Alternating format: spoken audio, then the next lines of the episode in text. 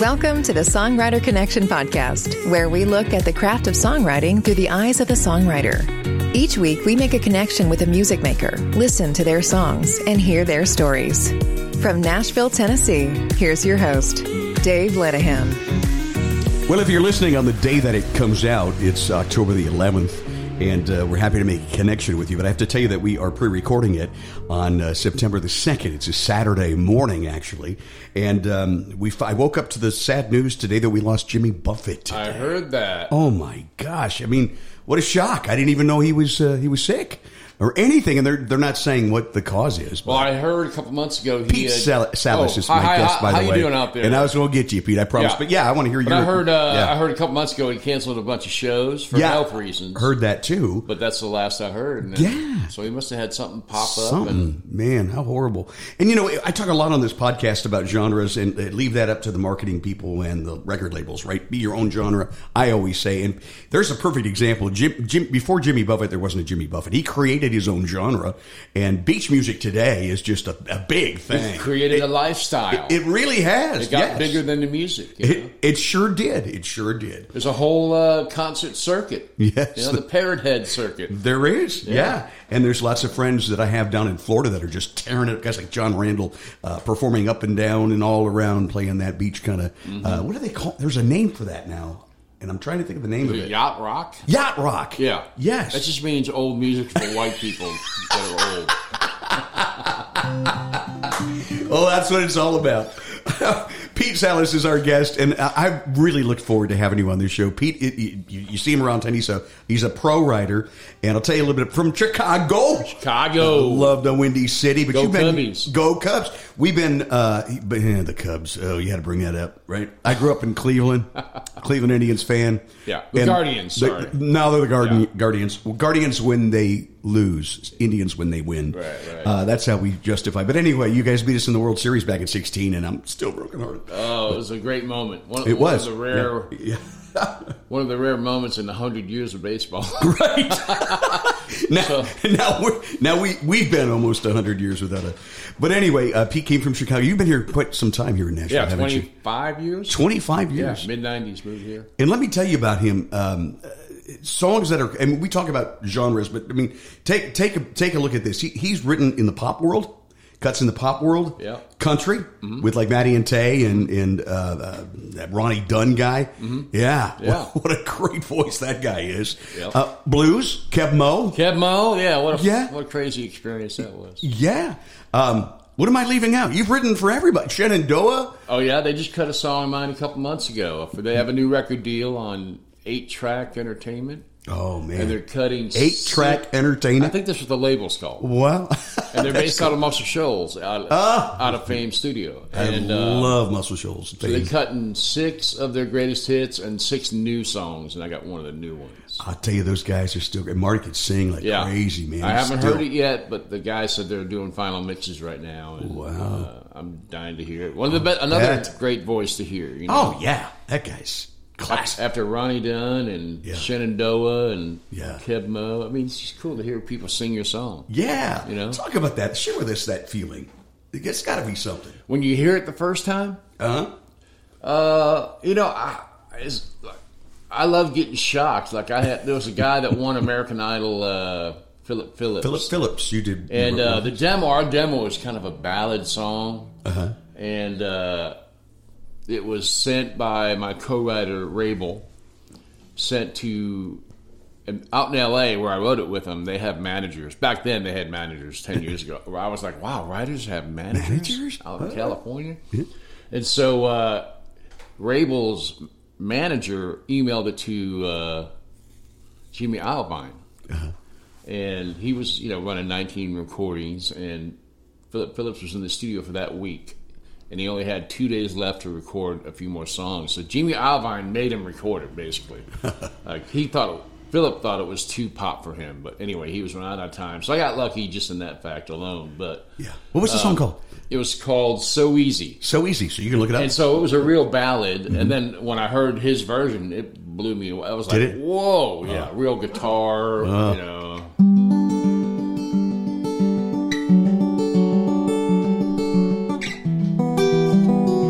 Is it a song that you can play for us? The whole thing or no? Ah, no, I Putting you on the spot. Yeah. Yeah. But kind of anyway, like that. But yeah, I when, like that. when you can, I mean, a lot of times you hear a song and you are a little underwhelmed. Uh-huh. So, but when they take it to a different place, sometimes you're overwhelmed. Like, wow, that was totally unexpected. Like, I never would have went that direction. So, you know, a song is to me is just like we're framing a house, and the artist is the one that's going to hang the curtains, like Ah, that's a good point. kind of make it pretty and make it their own. And Make it their own. You know what I Yeah. mean? Yeah, I do know what you mean. Yeah. And we talked about this in a, on a previous podcast not too long ago. When I write with young artists, I always tell them that uh, as we leave, if you like the song, I mean, make it your own. Yeah. You know, uh, I don't mind if you change a thing here or there, you know, as long as it's your don't, thing. don't even ask permission. That's just right. Do it. Make it yours. That's right. So. You're the artist. You know. I remember my first cut and hearing that, I just about cried. Yeah. But they also made some changes. And uh, when I told the pluggers about it, they wanted to get on the phone. And I'm like, no, no, no, no, no, no, don't rock the boat. I mean, that's fine. I like what they did with it, you know, and it's cool. But they, the thing is, they made it their own. And uh, I think they even made it better. So um, that is a, a great feeling, isn't it? Oh man, It really Well, is. I mean, anytime you get anyone to record one of your songs, it's always, you know, because ninety nine percent of the time you hear nothing or no. yeah. So when you get a yes, And nothing is worse than no. yeah, you know, I always say, you know, a no response is a no response. yeah. Yeah. Uh-huh. So if you keep calling or texting somebody, this is true with girls too. If you, if you text them and there's no response, that's a no answer. yeah. Yeah. That's a no. Oh, You know. Interesting. Yeah, you're lucky to get any kind of response. Like, usually it's like, uh, this doesn't fit the artist, or we already got something like this, or you know, this song's not. I, I just don't have anybody for Yeah, that right now. So That's I, I cool. love getting, I love getting emails that turn you down just because you know they're Yeah. responding. Yeah. You know, Yeah. eighty percent of the time you don't hear a thing. And you know, there's probably an open door there to pitch some more. on Oh down the yeah, line, yeah, totally, right? yeah. yeah, Well, if you if you stay here long enough, you'll be able to open some doors. yeah, yeah. That's true. Yeah. They say ten year town, right? Yeah. Ten? Is it now ten? I remember when it was five, then it was seven. Yeah. And now I've been hearing ten, so I don't know. Who knows? Uh, I'm working on twenty five now. yeah, and there's a guy like Paul uh, Jefferson who comes in, and the first day he gets a cut. maybe a Yeah. cut, you know, it's amazing. So, but anyway, can you place the song? Yeah, what do you want to hear? Yeah, man, something. You know, I've seen you in rounds. In fact, just recently, a couple of weeks back, you played uh, at the Commodore in a feature round. Yeah. And I, I just love your style, your stories uh, about your song. How about the Shenandoah song? You, you played, Oh, okay, yeah. you played it that night, and I really liked it. And um, tell us, tell us about this. They're just This uh, song has been around the block. Yeah, Uh, I first heard from Garth Brooks about this song. really. Yeah. And, uh, you know, back when he was looking for songs, uh, he would call writers, and, and this happened to hundreds of friends of mine that, Mm-hmm. you know, Garth called them. So it's not like a real, it's, it's cool, but it's not like I was one of five people. It was hundreds of people that he would call. Yeah. To, for encouragement, I guess. And not all the time would they believe him. yeah. Yeah. I- yeah, right, Garth. I ain't in the movie. So he called and said, "Man, I just want to let you know I love this song. Any girl would love to hear this song." wow. And uh, I've got two ballads on my record, so I can't do it. But I just wanted to let you know that Wow. I'm singing this to Trisha every night. No kidding. He didn't say that part. I added that. I just imagine him singing this to Trisha every night. So uh, you know, I love it. so he, so he didn't end up recording it, and then uh, Kyle Jacobs heard it, and he wanted to you know play it for Lee Bryce, so Lee put it on hold, and then that fell off, and then a year later, uh, I don't remember how it got to him, but um, Shenandoah cut it at Fame Studio. So At Fames and Muscle Shoals. Pete Salas is our guest.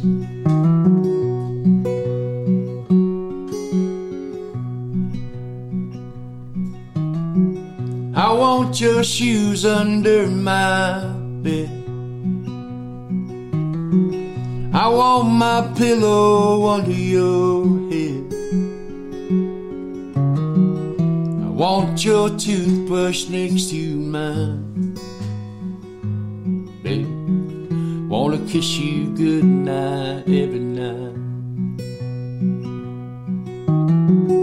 You can leave your makeup in my sink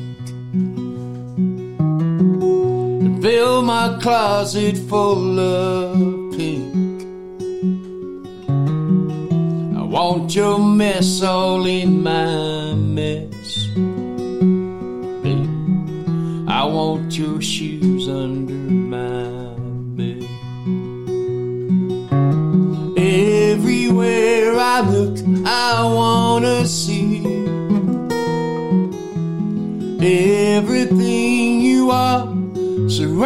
surrounding me.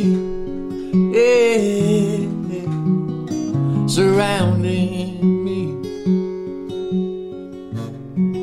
I want your lipstick on my cups. Your lighted candles around my tub. My hardwood floor to catch your dress. I want your shoes under my bed. Everywhere I look, I wanna see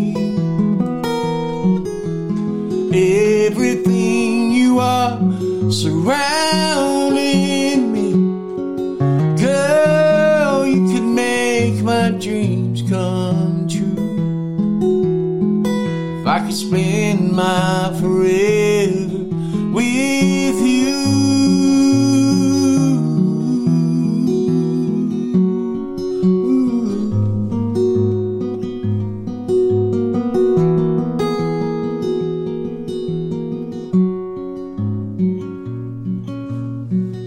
What I'm trying to say, beautiful girl,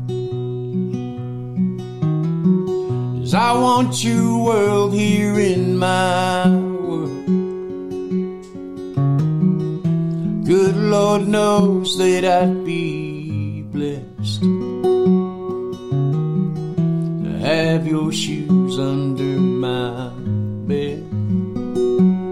bed. I want your shoes under my. That is absolutely beautiful. Man. Beautiful. Yeah. So What gonna hear girl that doesn't soon. want to hear that? I know, right? Great song. Who'd you write Thank that you. with? Or was that with Will Nance? Will! Yeah. He's been on the show. And I uh, love Ronnie him. Weston. Oh, okay. Yeah. Uh, fantastic. And we're going to hear that soon, uh, as done by uh, Shenandoah. So Shenandoah watch out- on watch for all that. the Yeah. streaming channels. So you're where- hearing it- Wherever they are these days. Yeah. I don't know. Yeah, you're hearing it before you can even get it. You know? So that's that's cool. Thanks, Pete, for that. Appreciate Yeah, that. love it. Now, You mentioned the word hold, and we haven't really talked about it on the podcast. Uh, and I guess that's the, the first step, right, to get in the cut. Uh, explain a little bit what, what it means, and does it tie the song up? Uh, holds have kind of morphed over the years, but originally the holds were a way for a producer to tell a writer, I like this song, please hold it for me and my artist. Don't give it to any other artist. It's kind of a gentleman's Or- agreement that yeah. you're not going to keep pitching it, or Yeah, and don't play it for any artist. Like, we like it enough to where we just want you to keep it a secret from now on, you know, so we can cut it. yeah, And then over the years, you know, the old saying was, you know, holds are as good as mold. so then you would have songs that would have three holds. Like you'd have hold number one would be yeah. so and so. Then artist B would be hold two. They'd have a list of holds on this song. And it, you know, they would keep the order, you know. More than three, I've never seen one with more than three holds in a song. But uh, and now I, you know, now, now holds are kind of like it really depends on who puts it on hold now. yeah, You know, if uh, y- you know, because you're pitching everybody you can: managers, Right. lawyers, roommates, bus drivers, cousins, to the artists your themselves. dog park, yeah, your dog's best friends, dog owner. Yeah. So you know, depending on who puts it on hold. I mean, obviously, if the artist hears it and they love it, and they Yeah. put it on hold. That would be great. that, that would be great. Yeah. Chances are a lot better that that's going to get So cut. really, an artist or a producer. That'd be kind of the only ones I would even, you know. Yeah. You know, it's gotten so bad that even when I get a hold by an artist or producer, I, it doesn't even raise my blood pressure. At first, it does because it's a bit It of doesn't. validation. It isn't doesn't anymore. It doesn't. Not anymore. No. I remember until watching- I go to, I've gone to Walmart. Well, I was told it was going to be on the record, and it wasn't on there. Oh, are you kidding? So I can't even. I have to wait to go to that. You know, if it's even at Walmart anymore, but you can go see it in print with a CD in it wrapped up. Then I know. Oh, then Yeah. I get excited. Then I'll take a picture and selfie. And, I'm the same way. I'll believe it when it comes out when I Exactly, see it on yeah, the CD. Now you talk. You, all right. Now you mentioned uh, Walmart. and It's getting ahead of Yeah. me, but I'm. I'm just, I saw a TikTok of you when you said, "Hey, remember, we write for Walmart. oh yeah, not we write Hallmark." for Walmart, not Hallmark. yeah. that's an old saying. Of It's mine. an old. Yeah. You know, sometimes you get people with like a real poetic bent or tilt, which I love. Yeah. One of my favorites, Tia Sillers, one- my favorite co-writer in the world. Yeah. And uh, She's kind of a mentor to you, wasn't Oh, she? totally. Yeah. She uh her just her lyrical sense is amazing. And but sometimes you can get too smart for the room or too just left field of center, which are fine if you want to write great bluebird songs or as I call them. Yeah. But if you want radio, radio is, you know, from what I've read is an average of fourth grade ed- education Really? lyrically Wow. No like kidding. number one hit songs. Uh-huh. So if you're getting you know two college level 301 instead of 101, you might be. I mean, if you're trying to get songs cut by other people, That's interesting. I mean, you got to kind of keep it simple, you know. So try not to write for you know Hallmark, write for Walmart. Well, we're interested in to keep in mind. Because that's your audience. I mean, that's Yeah. your you know. Go to a Luke Bryan concert and look at all the trucks in the in the parking lot. Yeah. You know, and all the tailgaters. I mean, that's you got to remember who it is. So I always think, you know, if I'm writing this, what is Walmart going to think? Not the store, but my audience. You know, I gotcha. Now you write for all the genres, and uh, so I imagine you get into a room and you don't say, "Hey, what are we going to write today? We're going to do blues." What do you feel like today? You probably what, you write who's in the room. Uh, it, I'm a big believer of just writing what shows up because I am too. I mean, I uh, since I do it Monday through Friday, Mm-hmm. and I kind of don't wait for inspiration. Uh, it's more perspiration, really, just because uh, Mm-hmm. Grind it out, yeah. But it does depend on who's in the room. If you get, you know, uh, you know, there's always like a real estate. There's someone who frames the house, which is probably the guy, I love this analogy. and the guy that does the real estate listing, who's just typing out lyrics. He's just listing the house, Yeah. you know, and uh, and you got your decorator, which I call the artist because they're making it look pretty and sound pretty. But That's interesting. so uh, it really depends on who's in the room that day and uh, like kind of what role you're going to play. But really, I mean, the hardest part of the job is really finding the idea. I'll, I agree. and sometimes uh, you'll sit for two, three hours, like wishing something would fall out of the sky. Because we can all write a good song Right. at this level that we're at. You couldn't write a good song without even trying. Right. You know, I do that a lot for corporate events and just different. I write with a lot of veterans. Well, I have two hours to write a song with a vet, I love that. and um, so we can write good songs all day long. right. But really, what separates good from great is that's the hard part about the job. You know? Yeah. finding a great idea, and then then writing it right. You know, so you got three minutes to mess it up. so you can get a great. I've had many great ideas that uh, I just you know didn't know what I was doing or just didn't have it that day. You know, whatever. Now, there's certain ideas that pop up. I would imagine where you just can't make it work. You've tried and you Oh, try, and it's just like, man, I love this idea, but it's just not going anywhere. You know, it's fun to try though. I mean, Uh-huh. I always like try to swing for the fence. Yeah. You know, even if it's way left, it's like I just wrote a song a month ago. This girl had an idea. It was called Idaho, and I was like, "Oh, I would do Idaho that done took your man." so I was like, "No one's ever going to cut this song," but it was fun to write that day. you know? I bet it was. Sometimes it's about having fun, isn't it? Uh, Yeah, it's got to be fun. I Yeah. mean, ninety nine percent of your time's got to be fun. It's got to be. That's what I love about it. Yeah. oh man, Uh-huh. but yeah, you got to do it. I read an interesting story about you going back, take you way back. So you grew up in Chicago. Chicago, yeah. Came time to uh, choose uh, in music class which instrument you wanted to play, and you said, "Oh, s- saxophone."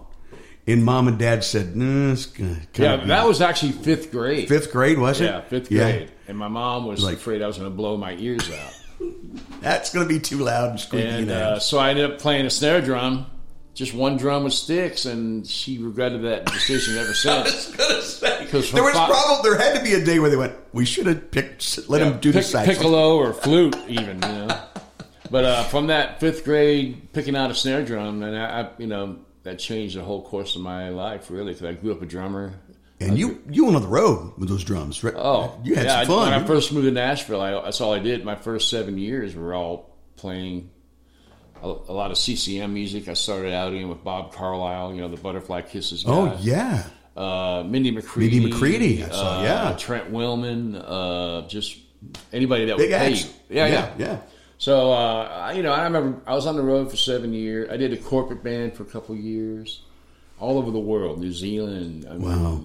Africa, South America, Europe, Czechoslovakia. The only places I haven't played are the Middle East, Japan, and any communist country. Uh-huh. Okay. But everywhere else I played. So see the see the world with your music. That's awesome. yeah, uh, on other people's money, so, That's which I sweet. loved. Yeah, Um, uh, yeah, absolutely. but I imagine it can be a grind after a while. Yeah, I remember after seven years, I remember the day, not the actual day, but I remember the day I got on the bus in 2003. And I got on the bus and I just looked around. I was like, oh, I'm so done doing this. I'm done. like, I knew that that fire just went, it blew out. yeah, And uh, that's, and you know, I had started really writing like a year before that to that's what I was going to ask next. because I knew I was going to do something else. Because as, as a musician, you don't own anything.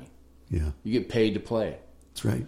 You know, you don't have any Equity in it, do you? Yeah. no equity at all. Yeah, You know, yeah. and I ran it. I don't want to say his name, but I ran into a drummer who had the biggest gig you could have in country music at the time, Mm-hmm. and he was slinging bags at Southwest. And I was like, "What are you doing?" He said, "Well, this this guy, my artist, is making a movie for a year, and so I didn't. You know, I need income." Like, at that time, they weren't on doing the salary thing, so he's like, "I was like, oh my gosh, this guy's got the biggest gig as a drummer you can have, and here he is, you know, working for a year at Southwest." So I really that really changed my mind. And I you know I'd always written my whole life, but I really started to tighten the screws down and really concentrate on trying to get a writing deal and do all that. So you started writing very young, very young age. I started in high school. You know, Mm-hmm. like, like I said, I was a drummer, so I was in like prog rock bands growing up. Yeah. just you know all the you know hard hardest drums I could play. I would love all that. Band stuff. called Zephyr. I was reading about. Zephyr. Holy Yeah. cow! Yeah. where'd you get all this information? Oh man, it's out there, my friend. I do my homework. Wow, Zephyr. Oh, and my uh, gosh. yeah, pretty pretty famous guitar player and singer. that Oh, you're- Billy Corgan. Yeah. Yeah. He went to the Smashing same high Pumpkins. school. He was a Yeah. senior and I was a freshman. We were in a band called Lex, was our first band. Lex. That's r- okay. I remember painting my bass drum head r- all red and then with yellow letters L E X. Lex. And uh, we'd play, uh, you know, all kind. We played in backyard parties. We, you know, played a lot of it was garage band, just dreaming, you know. Mm-hmm. But I remember we played our uh, talent show and uh, how'd it go? You know, Crazy Train Yeah. going off the rails on the crazy train, Crazy and Train. Uh, the other song was a Rush song, Bastille Day. Okay. Yeah. But yeah. so you know, and I thought he was terrible back then. You know, because that was before the Nirvana, where your guitar was out of tune. You know, he could barely sing. Because at that time it was like Journey, R.O. Speedwagon, all these great singers. yeah. So when he was singing, it was okay, but it was nothing like what I was used to. yeah. That changed things too. Oh, you know. oh, Nirvana just knocked Really all did. those. Yeah, Yeah. You talk about you know creating your own genre. Yeah, You know. for sure. That you know, all It those- wasn't grunge rock before that. yeah. It wasn't grunge era. So. So uh, yeah, I missed. Uh, you know, I could have been the pumpkin drummer if I'd have stayed two more years, but I, Yeah. did, I didn't. no. was it off to Nashville or other things? Yeah, pretty much Nashville. Well, I, I think I joined a Christian group. Like some of us, half of us went and did like a Christian Zephyr, which Okay. is kind of a Christian group. Was it Christian? Okay. Yeah, so you know, Wow. it's all, it's interesting. all God's fault. Now, when did you pick up guitar? Drums was the first Uh, instrument. let's see. Through high school, I started playing piano first. I would skip class and go to the practice room to just. I'd go, you know, every good boy does fine. That's a G. Put my finger on G. Every boy does fine. And that it would take hours just to like learn E. one FACE. line of yeah, piano music. yeah, So that was kind of uh, eventually kind of more learned how to play chords and how they that was a lot quicker and a lot easier than trying to learn it classically, I guess you know. and then I picked up guitar late in high school and started writing songs. You know, once we got into these bands, and I remember being 16 and playing at a talent show at high school. Playing some song that was a horrible song. It's probably called "I Love You," you know. I love you, I love you more than anything. But everybody loved it, and they went nuts. I was like, "Wow, people like music," you know. And I guess And you were it's hooked, huh? Kind of where I got the bug, you know. Yeah. Uh, the first big thing that really made me move to Nashville was I entered this songwriting competition and I can't remember the name of the school. It was somewhere in southern Illinois. It was a Christian college. yeah. and uh, I, I must have heard about it through like CCM magazine or something. But uh, so I edited a song, and uh, Niles Barope. I don't know if you know him. Don't- he was, don't. He was a huge. He wrote like Via Dolorosa, Down to Via Dolorosa, Wow. Mm-hmm. Tell the Way of Suffering. A lot of Christian songs, and uh, so he was the judge, and uh, I ended up winning the grand prize Wow. Which was ah, a song called "Stand at the Door," and uh, I mean, I turned it in the de- the last day I could turn it in, and he even told me it was one of the last songs he heard.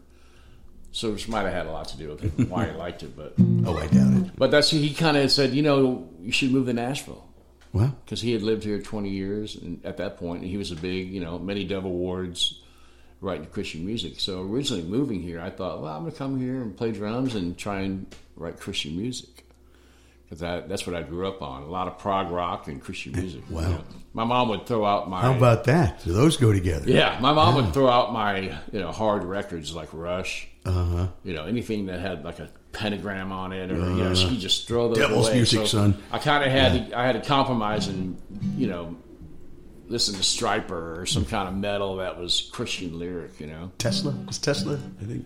were they Christian man? I don't think so. I don't know. It's a good car though. Oh no, pa- um, Petra. Petra. Petra is the one. I was Yeah. thinking. Yes. And it was funny. I just wrote last week with a guy named Billy Smiley, who was in a band called Whiteheart. okay. And that was one of my favorite bands growing up when I was 12 years old. They were like, it was Dan Huff's original band. Oh, okay. he was elite. Him and his brother, he- you know, he was playing guitar. David Huff played drums. Wow. Bi- You know, oh my gosh, Big time. Wow. yeah, That's awesome. Way back in the day. Wow. Well, before we get too far, let's play another Yeah. song. Yeah, and then we're going to take a little break, and we'll come back. Pete All House right. is our guest. Other songwriter connection. Something, uh, something you got going there. Let me find. Uh, let me play this one. This is kind of new. I wrote this last month, and um,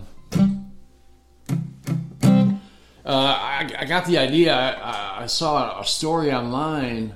Uh, this 81 year old guy. You know, he's mul- multimillionaire, and they said, "Well, what do you want to do? You're 81. You got all the money you could ever need." And his answer was, "Well, I want to die broke." and I went, oh, I love that idea. Let's try and write that. So I ended up writing this with uh, a guy named Dan Hudson, and Connor Hicks. So I'm going to try this. This is kind of new, but it's called Broke. I want to skydive from a plane, go all in on roulette 28. See the northern lights, catch a home run at a Yankee game. Put the copy in the deal, hear the pedal down, checkered flag feeling. So when I take my last lap around, before they put me in the ground, there's no more love left in this heart, no more gas left in this tank. When they read my will in a dollar bill or a penny left in the bank, I'm heaven bound and hell bent. I'm living a life well spent. Everybody knows you can't take it with you when you go. So when I go, I wanna go broke. I wanna go broke.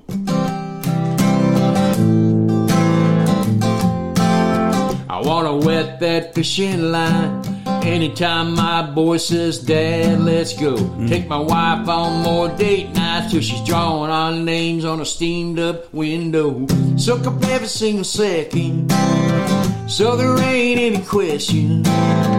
With the last breath of my life, make sure I say goodbye. With no more love left in this heart, no more gas left in this tank.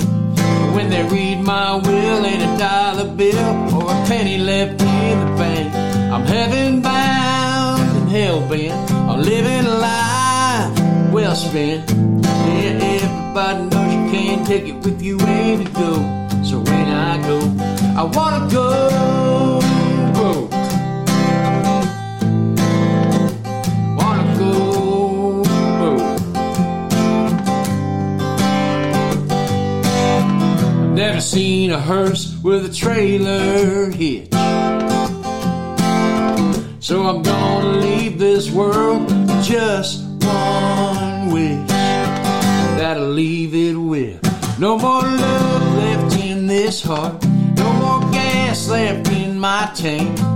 When they read my will and dollar bill, or a penny left in the bank. Heaven bound and hell bent on living a life well spent.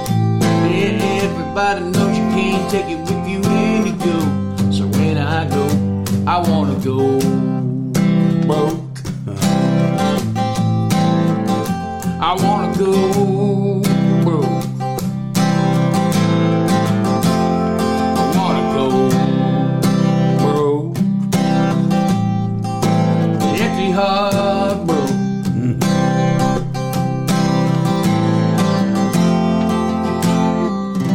Pete Salas, pro writer from Nashville, is our guest on the Songwriter Connection podcast. I've got to take a break because I use that time to cross that idea off my my my, hook- my hook book. Okay, be right back. I'd write it in there. This is the story of the one. As a maintenance engineer, he hears things differently.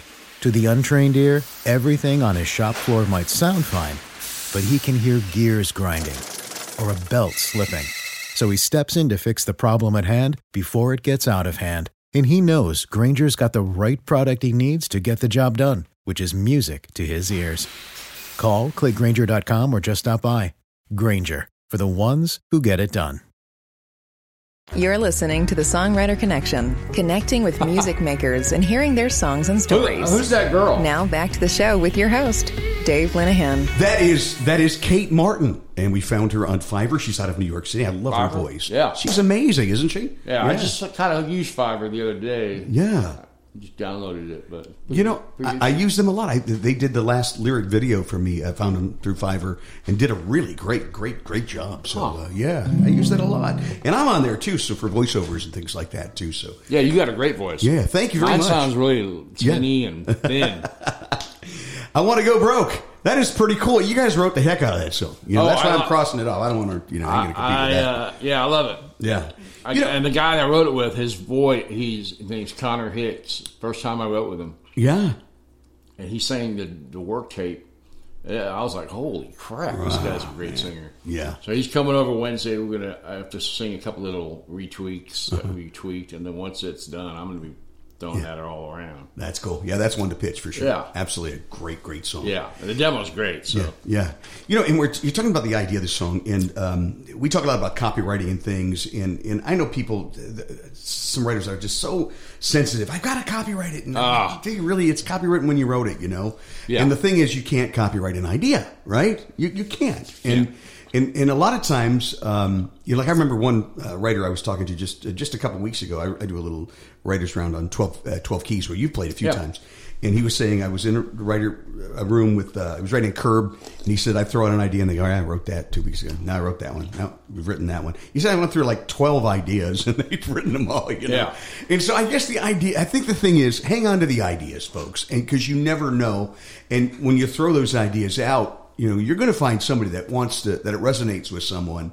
And uh, and you're going to write a song, oh, absolutely. I, I bet I got Yeah. thousands of titles. I know they've been in there three years, and finally, for whatever reason that day, I think it's just the universe. yeah, You know, sets it up and makes it happen for whatever reason. You see it that one time. You haven't seen it in a year. right. Scrolling around, you see it, and you're with a girl. Like, oh, that'd be a great girl song. You know, just And there's also a- a lot of different perspectives to look at that idea. Yeah. You know, um, Jim Melko, who is our uh, leader in, in Cincinnati, uh, the, the Dayton Cincinnati NSAI chapter, I know you work with them too. Mm-hmm. Yeah. Uh, he used to say, it's where you put the camera, you know, uh, your point of view. And everybody has that unique point of view Yeah. approaching that That's idea. really how you got to find your own voice Mm-hmm. and the way you say things when you write songs. You know, You do have to find your own voice. Uh, a lot of the stuff on the radio, a lot of the right. You know, I feel like, I, you know, I got hooked on like Chuck Cannon, oh, love Chuck. you know, Don Schlitz, all Uh, these great, Paul great writers. Overstreet. I mean, Overstreet, yeah. Great writers. and it's just I, f- you know, I'll probably get in trouble for saying this, but I don't care. But like, it just feels like everything's so watered down. There's like no, Yeah. the perspectives have gotten so vanilla and homogenized. Yeah. that it's just boring. Then along comes a guy like Oliver Anthony. Yeah, I've been following I mean, him. Go, go figure. Yeah, Yeah, I, I and just he heard just- him on the Joe Yeah. Rogan podcast. Um, yeah, the great podcast. Yeah, you got almost as many followers, I do, yeah, in, in my dreams. but yeah, what a guy! He's on there. He's you know reading the Bible verses to Yeah. Joe Rogan, Yeah, talking about God. I mean, I Yeah. guess he's kind of found God in the last forty-five days. I'm sure you're familiar with him. Uh, listening wherever you are, um, if not, look him up. Uh, red guy, big red And beard, very and clever, Richmond, north of Richmond. rich man. Yeah, You know, and Yeah. Uh-huh. u- using you know minors and minors. You know, just obviously, great. Mm-hmm, You know all those little tricks you learn. But uh, I, I, you know, I had to look up how far DC was from Richmond because I didn't know. Mm-hmm. But it's real close, 100 miles north. That's it, huh? Well, So- yeah. I love how in the uh, Republican uh, debate, uh, they brought him up and they said, "Why does that song resonate in America?" And and and then his later comments were, "You know, I wrote that song about guys like that on that Yeah, yeah. stage, you know." And Yeah. it's funny that they want to, you know, grasp on to me. So Yeah, he talked about that on that podcast Yeah. Mm-hmm. a lot. Like you know, he- Interesting he's stuff. Kind of not one way or the other, and so you never know. Yeah. you, you really never know. Yeah, I, I, am Just keep just, writing. I'm just glad that all the TikTok algori- algorithms will make all the because all you do see on TikTok is songwriters and artists singing the songs in their car. Mm-hmm. You've seen those? I've seen Uh-huh. that. That's all they do because somewhere someone said, "Oh, the algorithm knows that you're in a car and you need to like sing a song in a car." Okay, well, So now I'm happy that they're going to be all out in the forest in front of a tree with a resonator guitar by themselves. that's right. I'm waiting to see those Old start style coming micro- out. ribbon microphone. Yeah. There you go. uh, yeah, you're absolutely right. That, and I don't get that either uh, on TikTok. The other thing I don't get is uh, we're seeing a lot of women putting on makeup as they're talking their TikTok. I'm like, what's that all about? There's got to be something in the algorithm about that. Have you seen that? Uh, I've seen They're a lot of make- talking and they're putting on their makeup at the same time. I watch a lot of those just to help myself. I mean, I got to learn how to put on a shade of you know, cheek blush. yeah, me too. Yeah, Um, yeah, there's all Hide the TikTok bags is a under my eyes. crazy world. But yeah, it is. You know, but I've- you know what? It's turning people on to a lot of music and a lot of different hey, things. You it's, know, it's almost I, there's a guy I write with Cooper Allen. I started writing with him three years ago. He's now in three years got to nine million Oh. TikTok followers. Wow. He just announced a tour. He's going all fall, all fall, Uh-huh. selling out every place he goes with no label, oh man, only because of, he's big on TikTok. isn't that crazy? Yeah. Uh, just just a couple. He quick doesn't things. need a label anymore. No, you, do you need a label anymore? That's that's your future you know, podcast, right you know, you don't need a label so much anymore. You just need ten thousand rabid fans. Exactly. That's all you need. Yeah. To have a career in music. Now I read somewhere it was something like forty thousand dollars a month or day even for this Oliver Anthony because of the way that blew up. Yeah, that's what I've heard. Is that crazy? He's got like six of the top ten on iTunes, right? Isn't that amazing? Yeah. but you're right. Maybe you don't need that today. Uh, you know, it's just you know the labels uh, used to. Here's another good saying. I won't say the big label head that said this to me, but he said, uh, "You know, we we don't build fires anymore. We look for smoke." oh, So if you're an artist, want to be independent artist, you got to kind of make it happen for yourself. yeah. I always say labels will start coming knocking when you don't need them anymore. When you really don't need them, Right. you know. And again, going back to Oliver Anthony, they, he got like an eight million dollar offer uh, and turned it down. Yeah. I don't, I don't need it. Yeah, that's something. it really is. Hey, for more on TikTok and stuff, uh, Al uh, is the artist. A E L L E. She was on the podcast oh, a few months back. Uh, you can find it, and she talks a lot about uh, TikTok and how to how to do the TikTok thing, which I'm still learning myself. And as evidence, she's her her video with Brother Joe was a mashup of, and I don't know if you've heard this yet. It's the dance and uh, I remember it's called "Remember the Dance." It was a Lady Gaga Garth Brooks mashup, and they, they did this video at this old church down in Columbia, and um, just a, a beautiful mash. I mean, it was just so unexpected, but it was great. And to this day, it's over 400 million streams Wow. out there, and because it got to Garth.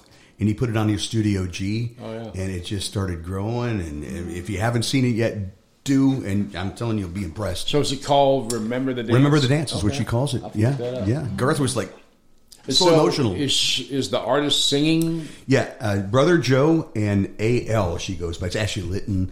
Okay. Uh, and uh, it's just fantastic. I'll play it for you before you leave. Yeah. All right. You'll love to do it. it. You'll absolutely love it. How about another song? That's the one from you because we get side, I get sidetracked on the show, but that's half the fun. Song. Of it. Yeah. See here. Yeah. Something you wrote. One of the stories behind it. We like the stories behind the songs here on the Songwriter Connection podcast. Well, let's see. I can do one a lot of people like me to play out live. Yeah. Do one of those, man. I mean, I was down in Florida. I think I was at uh, the Frank Brown a couple years ago. And, um, Went last year. Had a blast.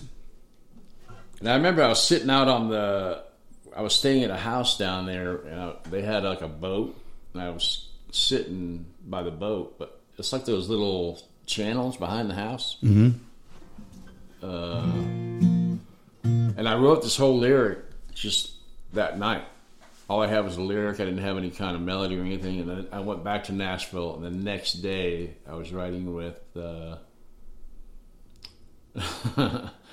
Clint and Bob Moffat, the Moffat brothers. I don't know if you've ever heard of them. but I haven't. They, Moffett they were famous in Canada, had a TV show and all that. But Wow. they were two brothers. So we, I just, and I was in a hurry to finish it because I loved the idea. So we wrote it that day at Rensong, and uh, it's just one, one of my favorites. So here's another, you know, idea kind of song.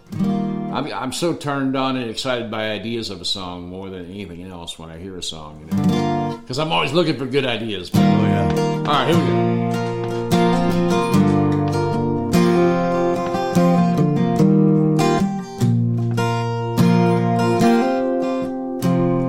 She was a redhead from Kentucky, while there's a bluegrass sweet as honey. She has some green eyes that make any man wanna love her.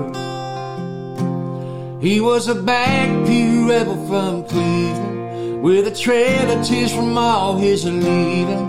He loved her just long enough to discover her. She was a rainbow that danced between the rain and the sun. He had a fast car just like his heart, always on the run. She was the beauty that painted his sky. She was a rainbow, but he was colorblind. Ah. Nice.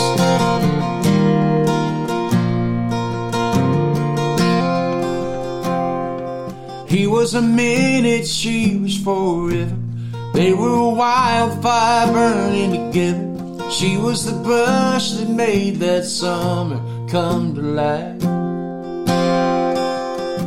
But he only saw his world in black and white. And she was a rainbow that danced between the rain and the sun. He had a fast car, just like his heart, always on the run. She was the beauty that painted his skies. She was a rainbow, but he was colorblind. Oh, yeah. colorblind. Yeah. And as the years roll on by, those clouds in the sky keep rolling in. And there's nothing but pain every time that it rains, cause you can't forget that she was a rainbow that danced between the rain and the sun. He had a fast car, just like his heart, always on the run. She was the beauty that painted his sky. She was a rainbow, but he was colorblind. Oh, she was a rainbow, but he was colorblind.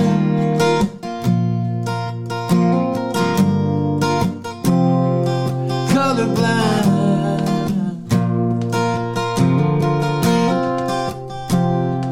She was a redhead from Kentucky. While there's a bluegrass sweet as honey, she has some green eyes that make any man wanna love her. But he was colorblind.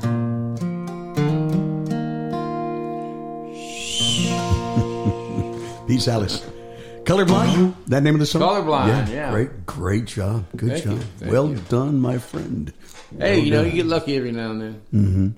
I was watching a TikTok video the other day. My friend uh, Jamie Harris was on. Jamie's one of my favorite singers. Uh-huh. She calls what she does folk and roll, and just a tremendous voice. And, and I've interviewed her twice on this podcast. and she says, Can we finally retire the question in interviews? What came first, the melody or the lyrics? Oh man, I And mean, it gets asked a lot of different ways, and I go, I promise from now on, I'm not going to ask that Ask question. me that But- question. Ask me that But question. now you you started because you said you had that lyric first. I just wrote it down one day. Yeah, that's just rare. wrote it though. down. That's rare. Usually, I'm just like at the same time, Yeah. get a groove and kind of mumble words and you know, kind of work off an idea. You So know? you had kind of a, a groove in your mind, a cadence in your mind, or did you have the on melody? this song? I didn't. Not at No. all. I just kind of wrote it out. well, let me. a- Here's the question I want to ask you then. So you had you had the lyrics all laid out, um, and and af- if, when you look at those, did just from reading the lyrics, did the, the melody start to pop into your head? no, no. I just had. I mean, I, I I guess there's a cadence when you kind of write a lyric. You know, she was a redhead from Kentucky. Da Mm-hmm. Right. da da da da da da da. You know, you kind of can kind of hear A little, yeah. a rhythm or a beat being a drummer. Mm-hmm. But there really there was no melody at all. Yeah. Uh, Uh, huh. So when you guys sat down, then it was about building a melody. Picking up a guitar and Where are we going? Yeah. yeah, you know who, what kind of artist would you know? Yeah. I think in my mind we were thinking about Blake Shelton. Uh, This is probably two years old that we wrote this. Uh, I still want to get it to Blake. I don't know why, but Yeah. Hey, Blake, if you're listening. so there, there's another idea. So when you get into a room, does that happen a lot? Who are we going to write for today?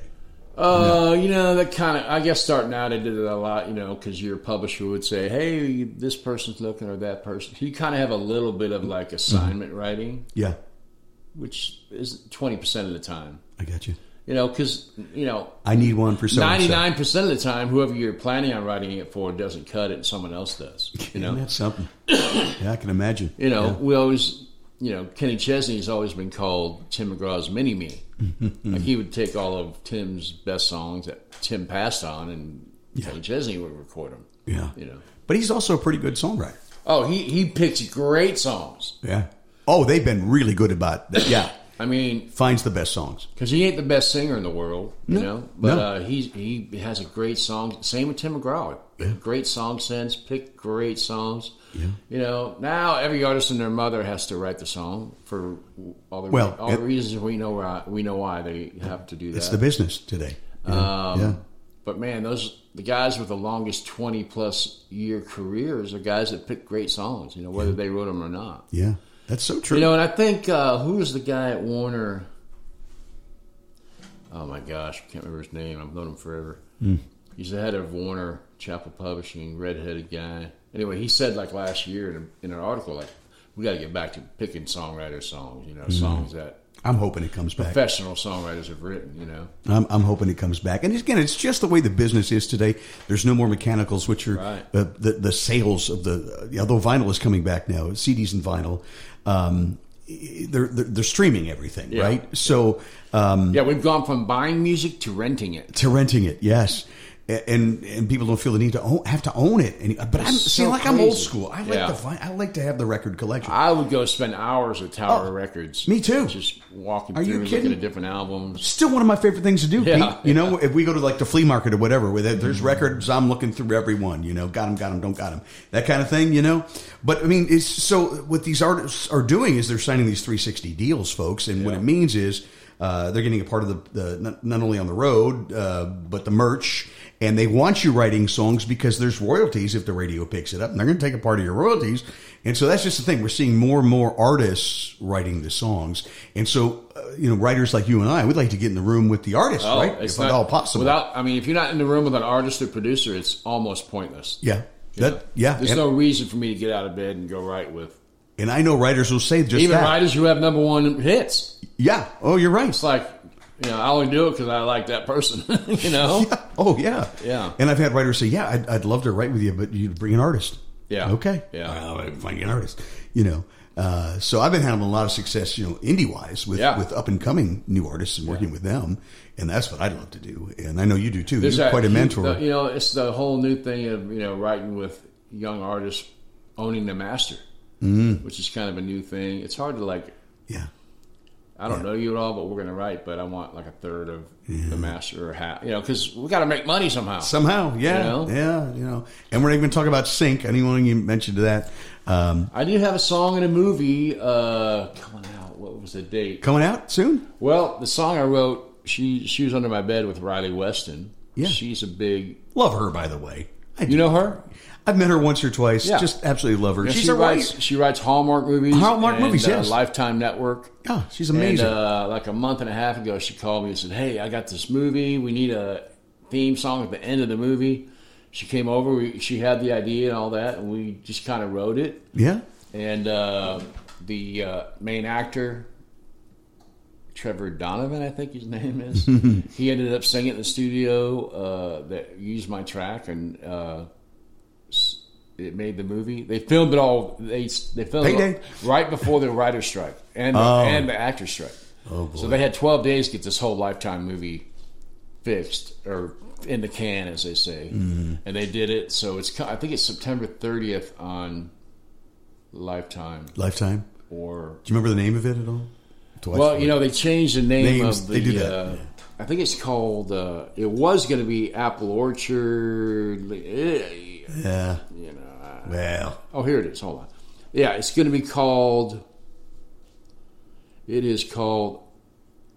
No, that can't be it. uh, a harvest homecoming. a harvest homecoming. It was it was Apple Orchards and Romance Oh, or something. Anyway, I didn't write the movie. It's all her fault. If you don't like the movie, that's her fault. Riley wrote it, huh? Yeah, she wrote the whole thing. And the song is called "We Have to Listen" when we watch it. We'll listen for it. it's at the end, and uh, I don't even know the name of it honestly. listen to the very end, and you can find details. Yeah. Riley Weston. I'm terrible at that. That's awesome. But yeah, sync is another world. You got to Yeah, it really is. As a songwriter, you want to make money anywhere. Yeah, that's true. You got Just- to. or ju- unless you just want to do it as a hobby, that's you know. Yeah, yeah. I you know, looking back now, I probably could have become a doctor and do music for fun. Yeah, you know, a lot of people do that. Yeah. you know, we talk a lot about uh, in the past uh, month or so on the podcast. We've talked about defining success and how you define success. And uh, I came across one of your quotes that you said, uh, "I just hope to write music that moves people to dance, bob the head, uh, cry some tears, laugh a little, and point them to heaven. And if I could do that, then I fulfilled my life's calling." Oh yeah, So that's it. Man. that's success for you. Huh? Yeah. yeah, that's pretty cool. It's a new just to quote. get some kind of emotional response, you know, even if they hate you. Mm-hmm. I mean, like on TikTok, I feel like it's a waste of time to put up any just you playing guitar. yeah. You got to get a reaction. So I feel like you have to either be really funny, mm-hmm. really shocking, or something that makes people just outrageously hate you, or just to get a reaction. Yeah. You know, because there's so much noise out there. How do you ri- rise above the noise? Is it going to be me playing a guitar and you know, people are going to slide. They're going to swipe right by that in two seconds. Absolutely. So you got you, you got to get a reaction right away. You got three seconds to get some kind of reaction. That's why I like playing writers' rounds, and I know you do a lot of those too, because you get that immediate impact. You Yeah. know? yeah. If they're picking up their phones and they're not paying attention, well, yeah, yeah, you know, it's, I I played the Bluebird probably a hundred times. I played it four times in July. wow, And it's funny, I played there that many times, and, and I played that Broke song first. Yeah. I just written it, and I was like, all I said was, "Here's a story of a guy that was 81, and he said, you know, what do you want to do with your life?" And he said, "Well, I want to die broke." love So I played the song. That's the first time they all had a standing ovation. really? That for the first song of the Love whole, it. I it just started. I was like, "What?" Is Well, that's a hit. that? Wow, it shocked me. I just it never happened before. But That's yeah, a but hit. any kind of reaction is great, you know. I agree. and I grew up in Christian music, raised on it, so I'm all you know. There's a lot of hidden faith and you know in songs of mine, mm-hmm. even though I'm not you know like a real Joe religious, but Mm-hmm. it's just how I was raised, and it's part of my foundation, you know. that's good. So I, I do have written. You have some to have a Christian solid songs. foundation, Yeah. don't you? Yeah, you really do. Well, how about you take us out with one? We're running out of time here, and I'd love to hear at least one more song from Pete Alice. is our uh, our writer and friend, and we're making the connection with your on our show today. So, Yeah. Well, I'm thinking maybe in the honor of Jimmy Buffett, a beach Yeah, song. How about a beat song? Yeah. Oh, you got a great beat song. uh, Which one? Um, There's one called "To Beach Their Own" To Beach Their Own is the one I'm thinking or of. "Flip Flops." Well, your choice. Whichever one you don't do, folks, look it up and, and you'll find it online. You, you will. These are great songs. We do uh, "Flip Flops." Flip flops. Okay. It's kind of catchy. And uh, in fact, I wrote this with Riley. You did? Like Okay. Many years ago. When you talk to her, tell her we want her as a guest on the show. Think she'd do it? Oh, why not? Yeah, I'd love to have her. I just absolutely love her. So, in honor of Jimmy Buffett, who passed away yesterday, I'm going to send this out. We wrote this for Kenny Chesney, by the way. He hasn't heard it yet, but that's who we wrote it for.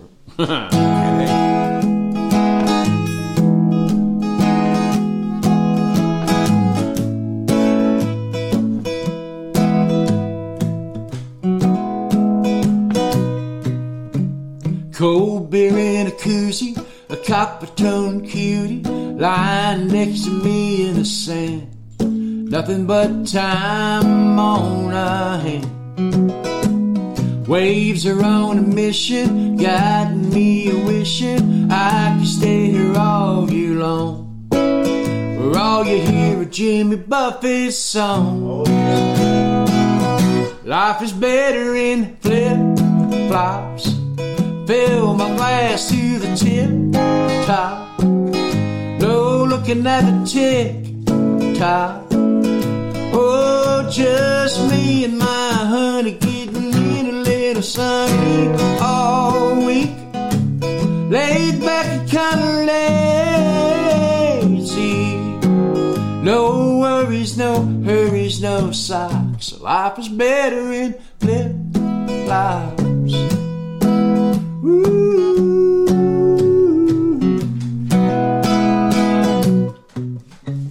Palm trees are singing, hammocks are swinging, umbrellas spinning round in the breeze. I'm in a picture perfect postcard seat. Horizon's getting hazy, it's almost time for crazy. Soak it up and breathe it all in.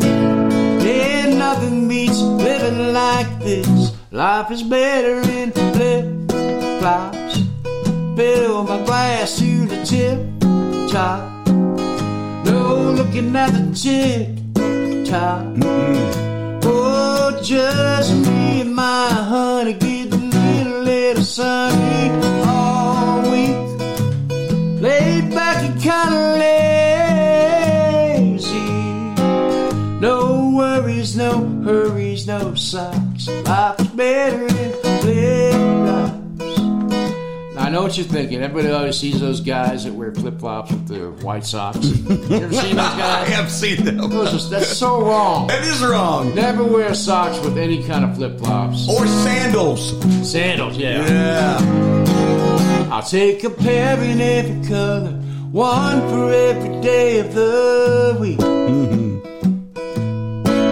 Cause when I slip them on, nothing can go wrong. It's a salty air beach chair, blue sky philosophy. Flip flops, fill my glass to the tip top. Oh, yeah. No looking at the tick tock. Oh, just me and my honey getting naked in the sun all week. Laid back and kinda lazy. No worries, no hurries, no socks. Life is better in flip flops. Life's better in flip flops.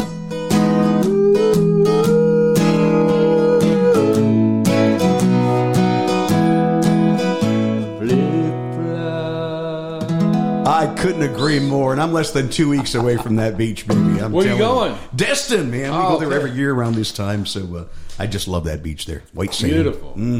Going to dip my feet in that sand. We're nothing but flip flops. Redneck Riviera. You betcha, baby.